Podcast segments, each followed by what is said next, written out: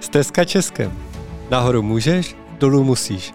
Pohodový podcast pro horské nadšence, stezkaře a milovníky silných zážitků. Ahoj, vítám vás u dalšího dílu podcastu Stezky Českem.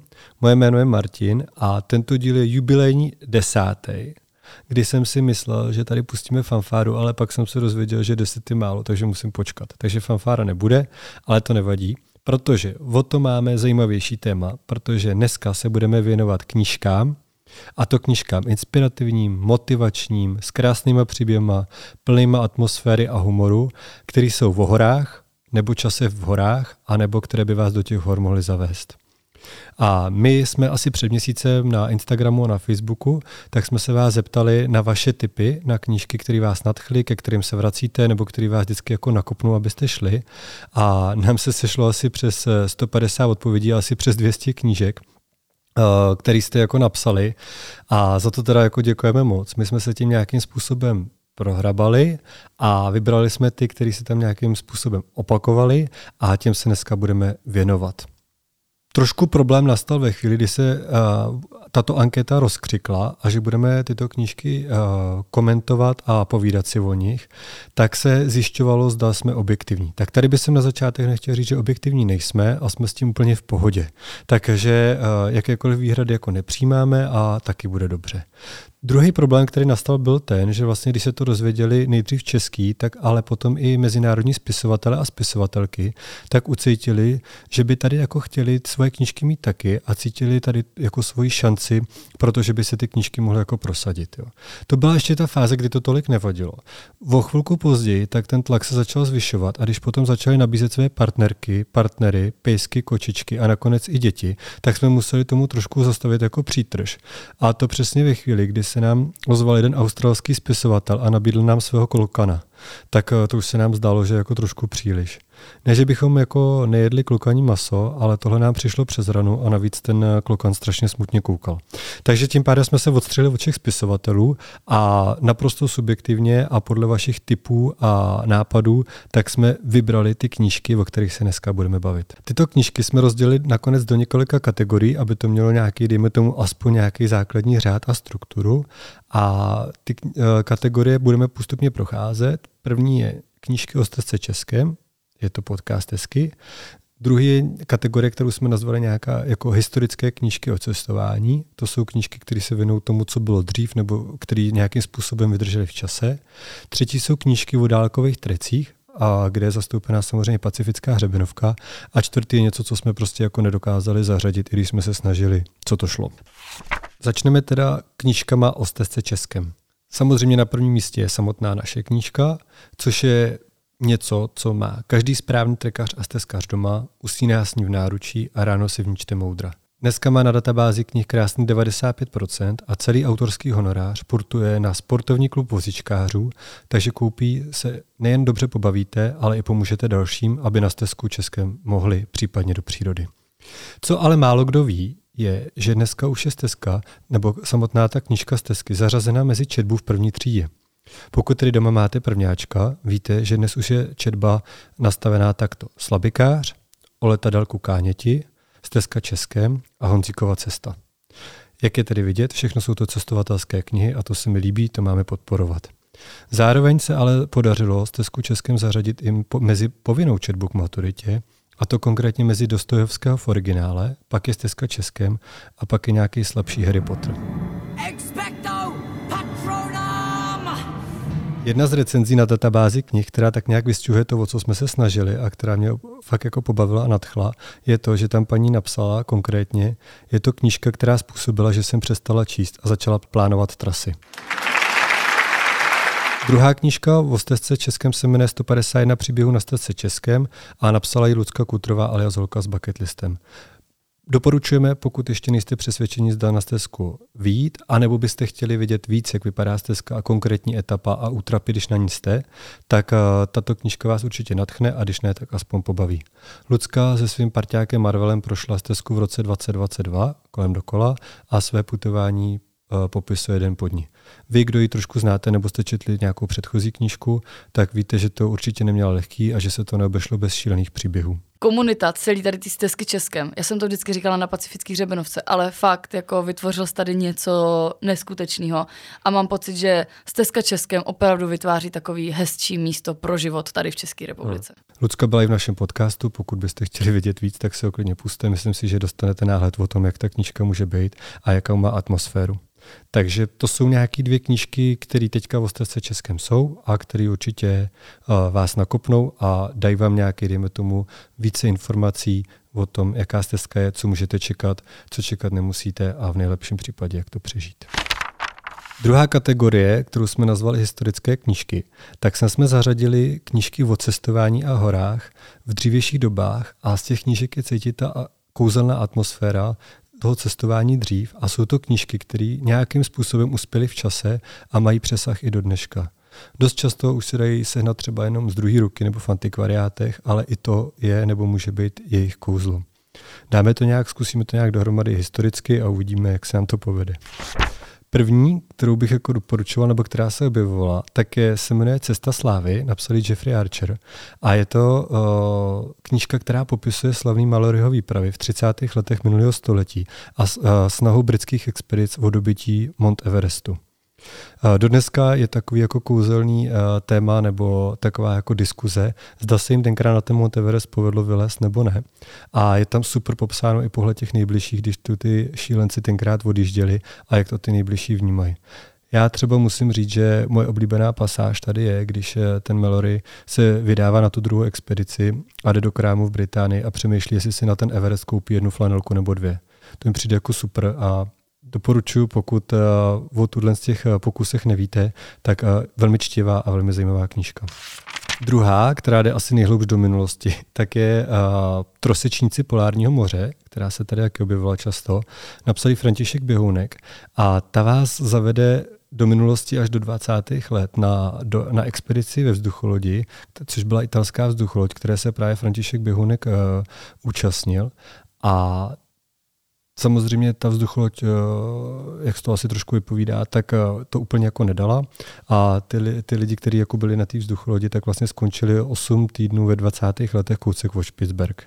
Ta knižka je trošku jako technická a může to vyprávění působit eh, trošku archaicky, ale je tady hrozně hezky vidět a je to zajímavý, s jakou technikou, s jakým vybavením byli schopni lidi se na severní pol vypravit a případně co tam byli jako schopni dělat a ve finále nakonec i jak dlouho tam byli schopni jako přežít. Paradoxem tuto příběhu i té knížky je to, že vlastně při samotném pokuse, pokusech o záchranu těch trosečníků tak zemřelo víc lidí, než kolik jich tam jako zůstalo. Takže eh, to se jako úplně nepovedlo. Při, při pokusech o záchranu tam zemře právě třeba i Amundsen. A je ještě jedním paradoxem tohoto příběhu, protože se ve své době vyprávělo, že František Běhounek eh, tuto expedici přežil jenom z toho důvodu, že předtím měl zkušenost, protože navštívil turistickou chatu na Lenoře, která byla vyhlášena svou nízkou kvalitou občerstvení a obsluhy lidí.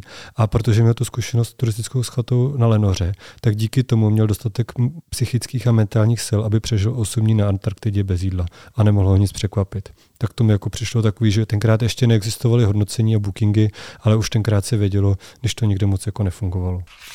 Třetí typ je Leo Šimánek a jeho knížky. Tady nebudeme mluvit o, nějak, o žádný konkrétní, protože eh, Leo Šimánek je člověk, který cestoval celý svůj život. A já osobně jsem ty jeho knížky čet eh, ještě než jsme vyráželi. A bylo to jako neskutečný, protože ta volnost, o které on tam vypráví, nebo to, co on zažíval, nebo ten styl toho cestování je jako neskutečný, kdy on zůstával u těch eh, kmenů, u těch lidí bez, mimo jakoukoliv civilizaci, tak dlouho prostě, dokud se mu chtělo, než pokračoval dál. A ty cesty trvaly několik měsíců až několik roků a to už dneska rozhodně jako možný není.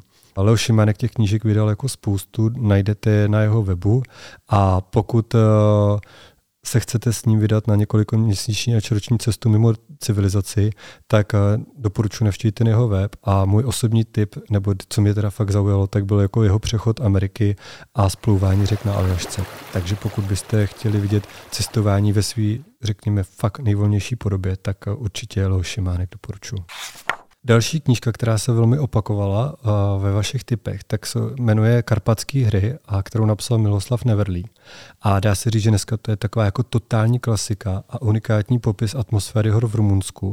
Všechno okolo, co to znamená být v horách. A já bych to řekl, že to je takový až trekování na dřeň.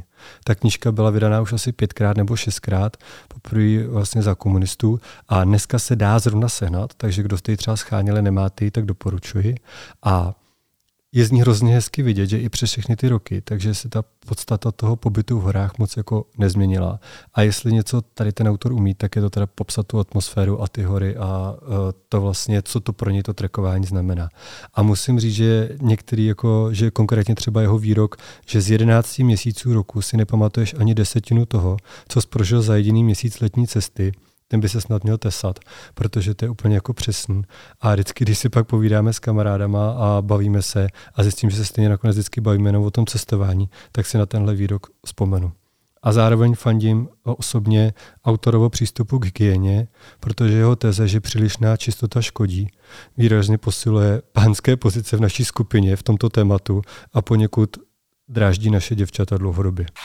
Další knížka, která určitě stojí za zmínění a už se taky jako datuje dál, tak je trilogie od Zdenka Šmída, která se nazývá Proč bychom se netopili, nepotili a netěšili.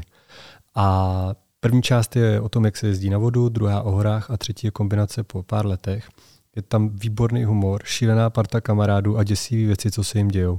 Každý z těch kamarádů je nějakým způsobem cáklej a každý z nich je v nějaký té kapitole nebo v nějakém tom příběhu hrdinou a zároveň zase v jiným trošku jako napěst když my jsme vyráželi, tak jsem pak viděl, a četl jsem si ty příběhy, tak jsem viděl, jak prostě to samé se nám děje taky, i když možná třeba v jiných kulisách. A musím říct, že když jsem vlastně psal první tři knížky, uh, neuvěřitelný příhody z hor, lehce neuvěřitelný příhody z hor a neuvěřitelně uvěřitelný příhody z hor, tak uh, tady ta trilogie byla velkou jako inspirací, protože je to teda uh, ten humor mě jako vždycky bavil a pokud se chcete pobavit, tak je to jako super. A tady ta knižka určitě jako přežila svoji dobu, protože jak on píše autor v, ně, v jednom ze svých po, pozdějších jako úvodů, tak vlastně i když se některé věci změnily a už si lidi lodě půjčují, Němci nejezdí do Tater v Trabantech a tak dál, tak to, o čem tady ten Zdeněk Šmít píše, ať je to příroda přátelství a spousta těch šilných situací kolem, tak to se nemění a myslím si, že jako pokud se chcete pobavit, tak tu ta knižka vás jako určitě natchne. Knižka, kterou se dostáváme maličko blíž ke stezce, a, a k tomu, jak se pohybovat v Českých horách, tak se jmenuje Miroslav Šimek a putování s oslem. A to málo kdo ví, Miroslav Šimek se vydal uh, na přechod Šumaj v 80. letech a s oslem a, ta, a se svýma kamarádama. A ta idea byla, že osel potáhne kárku a ostatní půjdou na lehko okolo. To, že vyrazit s oslem a doufat, že to vše půjde podle plánu je blbost, je jasné asi většině lidí. Komu to jasný úplně není, tak si to může přečíst a pobavit se u té knížky, protože vzhledem k tomu, že dneska na stezku Českém vyráží lidi s kočkama, pán prošel s koněm kolem dokola a teď paní dokonce vyrazili s kozama, tak je jen otázka času, podle mě, kdy to s tím oslem zase někdo zkusí. A já si moc přeju, aby se to stalo a doufám, že se to včas dozvíme. Protože třeba ty paní, co vyrazili letos na jaře s kozama, tak pobavili fakt spoustu lidí. A když uh, jsem měl přednášku v klášterci na dvoří a přišla za mnou paní, kterou jsem v životě předtím neviděl a řekla mi, dobrý den, já jsem ta s těma kozama, tak mi chvilku trvalo, než jsem se jako chytil. Takže Miroslav Šimek a putování s oslem, výborná knížka o horách v 80. letech a jaký to je s, jaký to je s oslem. Poslední z této kategorie, tak bych doporučil jakoukoliv knížku od Edmunda Hillaryho, což je člověk, který, jak víme, vylezl první na Everest. A já jsem třeba vodně čet eh, jeho časozběrnou knížku, která se jmenuje Pohled z vrcholu. A Nejde ani tak o ten příběh, který je jako velmi profláklý a asi tak nějak všichni známe, ale pro mě to těžiště toho jeho příběhu je v tom, co dělal on potom, protože vlastně on dokázal tu slávu, kterou tím výstupem získal, tak opravdu přetavit v to, že obrovsky pomohl celé té oblasti dokázat založit takzvaný Himalajský trust a vybrat spoustu peněz, díky kterým se prostě v Nepálu a v té oblasti toho Monteverestu postavila spousta škol, spousta nemocnic, mostů. A vlastně to, co on získal díky tomu výstupu na Everest, tak si věřím tomu, že dokázal vrátit potom uh, tě, těma svýma aktivitama po zbytek života. Takže je to jako velmi zajímavé to vidět, že prostě i tuto se dá jako využít a že to za to stojí a že prostě, když už něco dokážete a pak tu sílu máte, takže se to dá jako využít k tomu dobru a zase pomoct třeba to, kde vám to pomohlo. Takže určitě zajímavý příběh a doporučuji prostě si vygooglit nebo zjistit prostě, nebo si přečíst nějakou knížku o Edmund, Edmundu Hillerym. Jdeme na další kategorii knížek a to jsou knížky o dálkových trasách a začneme kterou jinou než tou královskou a to pacifickou hřebenovkou alias PCT alias Pacific Crest Trail. Nemůžeme začít žádnou jinou knížkou než eh, tou, která to, řekněme, všecko odstartovala a to je Cheryl Strait a divočina v angličtině Wild. Za mě to je knížka, která totálně proslavila pacifickou hřebenovku a zároveň je to příběh, který stojí za tím, že ta celosvětová popularita těch dálkových tras uh, se zvyšuje a těch lidí na to uh, přichází víc a víc a to putování se dostává k daleko víc lidem. Příběh holky, která se totálně ztratila v životě a nevěděla, co ze sebou a bez jakýchkoliv zkušeností se vydala na pacifickou hřebenovku, už je dneska poměrně proslavený. A to, že to nešlo samo, je nám asi jasný všem. A to, že to místo bylo strašné, tak to taky. Oh my God. What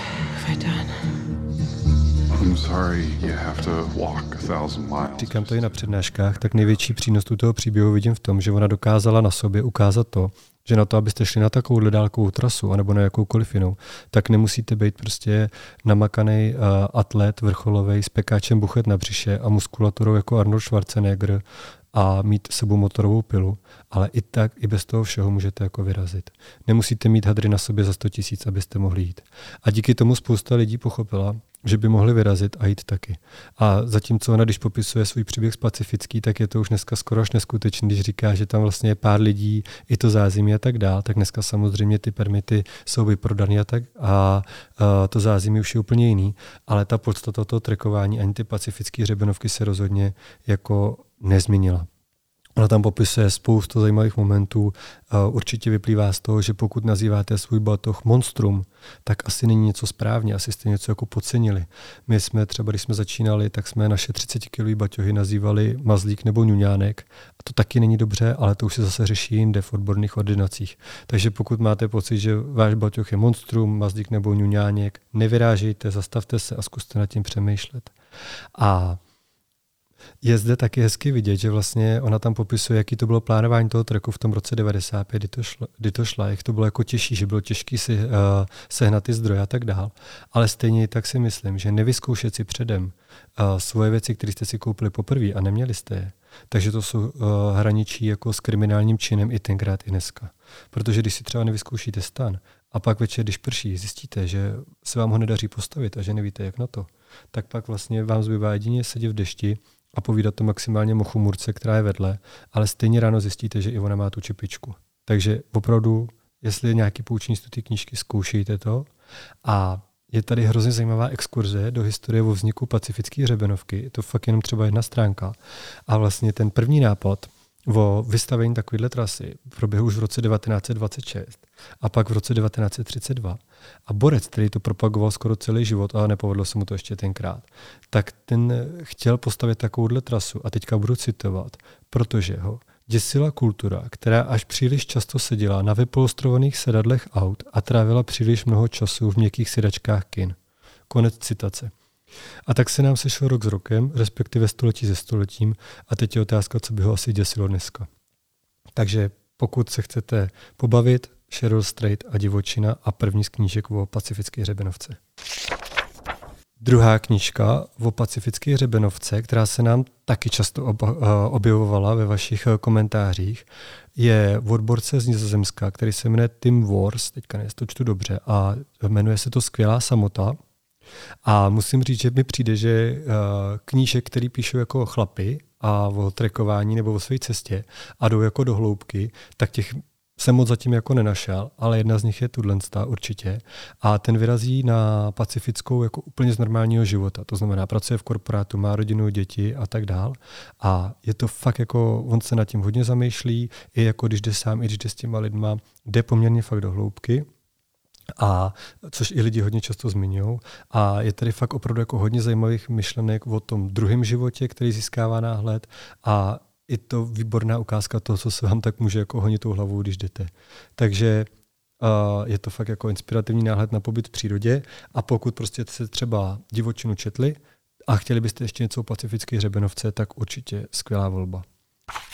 Třetí o pacifický a poslední, tak je uh, od Lucky Kutrový, kterou jsem tady dneska zmiňoval, 151 dní pacifickou hřebenovkou. A tohle je její první knižka, se kterou si začínala.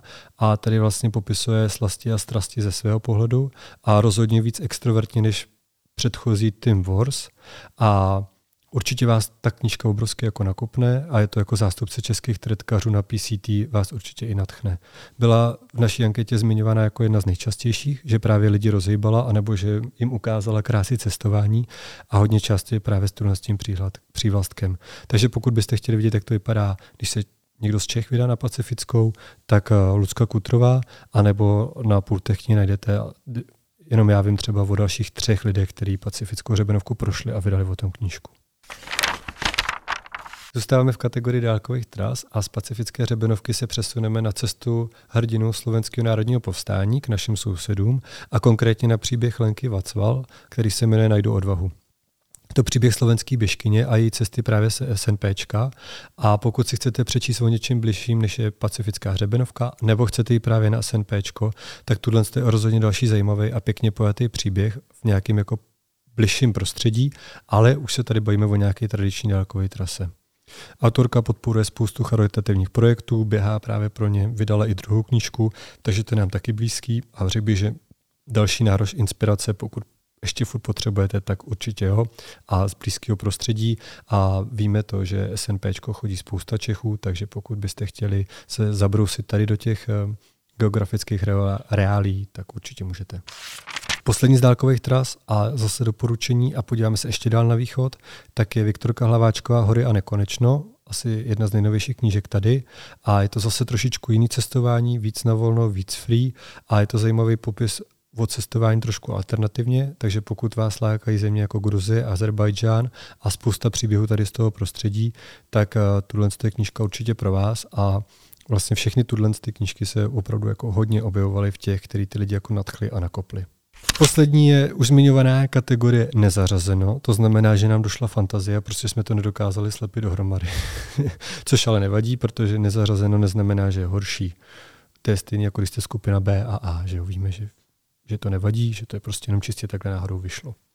Tak první a určitě známá knížka Paolo Cornetti a Osm hor, a to je knižka, která vás určitě okouzlí jako svojí atmosférou. A když jsem tady mluvil o karpatských hrách a krásném vypsání atmosféry těch rumunských hor, tak tady se bavíme o stejném případu, ale uh, příběh, který je zasazený do Alp.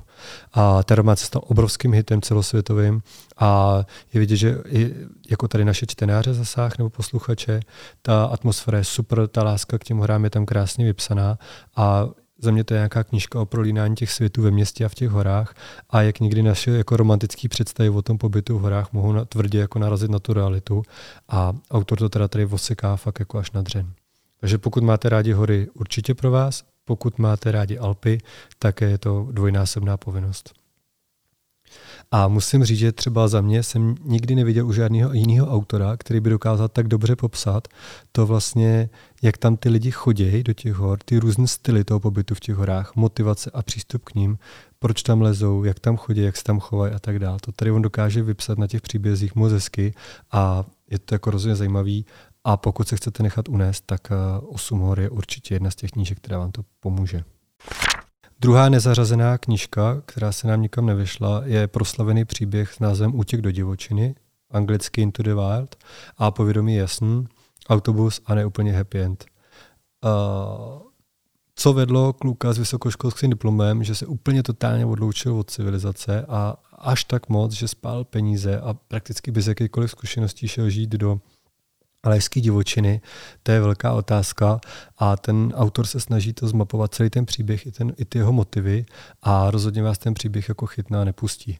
Doporučuji po přečtení uh, si potom jako zabrousit na něco, jako, který bychom mohli nazvat, jako, co, jak to bylo dál, protože ten příběh uh, nekončil úplně jako pro ně samozřejmě dobře, tak to víme, to je jasný, ale lidi pak začali ten autobus eh, v té divočině navštěvovat, což jako nebylo úplně dobrý, protože nakonec tam došlo i k několika umrtím turistů a ve finále to skončilo tak, že ten autobus eh, museli převést do, do muzea ve Fairbanks a už ho dneska tam nenajdete, ale je otázka, co by si vlastně o tom pokračování toho příběhu myslel hlavní hrdina. Každopádně knížka, která vás jako chytne a nepustí. Třetí a poslední nezařazený příběh je uh, knížka, která se jmenuje Setkání ze smrtí. Napsali Joe Simpson. Je to opět uh, knížka z reálného života a skutečný příběh z Peru a zdolávání hory, která se jmenuje Silua Grande. A nebo, a nebo otázka za zlatého bludišťáka, jak daleko se dokážete v 6 tisících metrech doplazit se zlomenou nohou. A malý typ je daleko. Konkrétní odpověď naleznete v této knižce a která je fakt stroucím příběhem o tom, co jako člověk dokáže, když jako má tu vůli a chce přežít a kam až se dokáže dostat, když to nevzdá. My, když jsme šli Vajvoštre, který je vedle vlastně a částečně vede přes tu horu Silva Grande, tak jsme koukali z protějšího sedla z pěti tisíc, kudy on teda mohl se plazit s tou zlomenou nohou a marně jsme přemýšleli, kudy teda mohl a kudy asi nemohl a nedokázali jsme přijít na to, kudy to dal. Každopádně neuvěřitelně silný příběh z hor a o tom, jak vlastně ve finále se dá spousta věcí zvládnout, i když si člověk nevěří. A tím končí nějaký náš přehled těch knížek, které jsme vybrali a které se nejčastěji objevovaly uh, mezi těma vašima doporučenýma. Jak jsem říkal na začátku, není to žádný objektivní přehled. Každopádně, co je zajímavé, tak poměrně často se tady objevoval i pán prstenů. Zazněly tady knížky jako Bela a Sebastián, ale může to být i jakákoliv vaše. Pokud cítíte, že tady ta vaše chyběla a že, by, že je škoda, aby to ostatní nevěděli, tak napište do našich komentářů, uh, která to je a proč uh, by se měla objevit, nebo proč by si lidi měli přečíst a určitě tím dokážete zase inspirovat další. Tento díl podcastu vznikl společně s knihkupectvím www.dobreknihy.cz, kde na všechny tyto zmíněné knížky dostanete slevu 10% při udání kódu a teďka pozor, stezka 10 vše velkými písmeny. Kód platí po celou dobu měsíce května a na tomto webu najdete jasnou záložku s názvem Stezka Českem a další inspirativní knížky a zde můžete tuto slovo uplatnit a vybrat si tu, která vás nadchla, anebo která si myslíte, že by vás mohla bavit. V tomto případě se jedná o placenou spolupráci a nastavili jsme to tak, že peníze, které jdou z této spolupráce, tak jdou přímo na sportovní klub vozíčkářů a tím pomůžeme zase sportováním dalším. Tím se dostáváme ke konci našeho desátého a jubilejního dílu. Doufám, že aspoň jedna z knížek, které jsme tady zmiňovali, tak vás nadchla, zaujala, anebo při nejmenším o ní budete přemýšlet. A pokud ne, tak taky nevadí. Pokud máte vy nějakou vaši knížku, která by tady měla být, tak jak už jsem zmiňoval, tak ji pošlete do komentářů. Díky moc za poslech i tohoto dílu a přeju vám, ať vám to šlape a budu se těšit při poslechu dalšího dílu. Mějte se hezky.